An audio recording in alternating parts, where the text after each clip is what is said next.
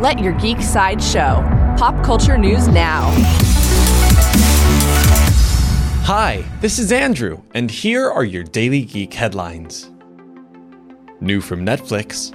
Netflix has announced that director Zack Snyder is set to be the executive producer for a new Netflix original anime series. The anime series will take place in the world of Norse mythology.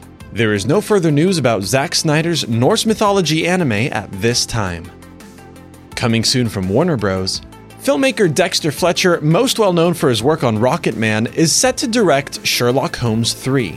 Robert Downey Jr. and Jude Law are both expected to return to their roles of Sherlock and Watson, respectively. Sherlock Holmes 3 is expected to hit theaters on December 21st, 2021. Up next on Warner Bros. Animation, According to Variety, Warner Bros. Animation and Brownstone Production are working together to create a new Flintstones animated series. The Flintstones animated series will be a primetime animated adult comedy series following original characters from the classic show.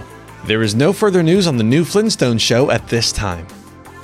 New from Amazon Studios, Amazon Studios has given a series commitment to an adaptation of Brian K. Vaughan's popular graphic novel, Paper Girls. Paper Girls follows the adventure of a group of 12 year old paper girls caught in the midst of a time traveling war. There is no further news about Amazon's Paper Girl series at this time. This has been your Daily Geek Headlines Update, presented by Sideshow, where pop culture is our culture. For even more ad free pop culture news and content, visit sideshow.com forward slash geek.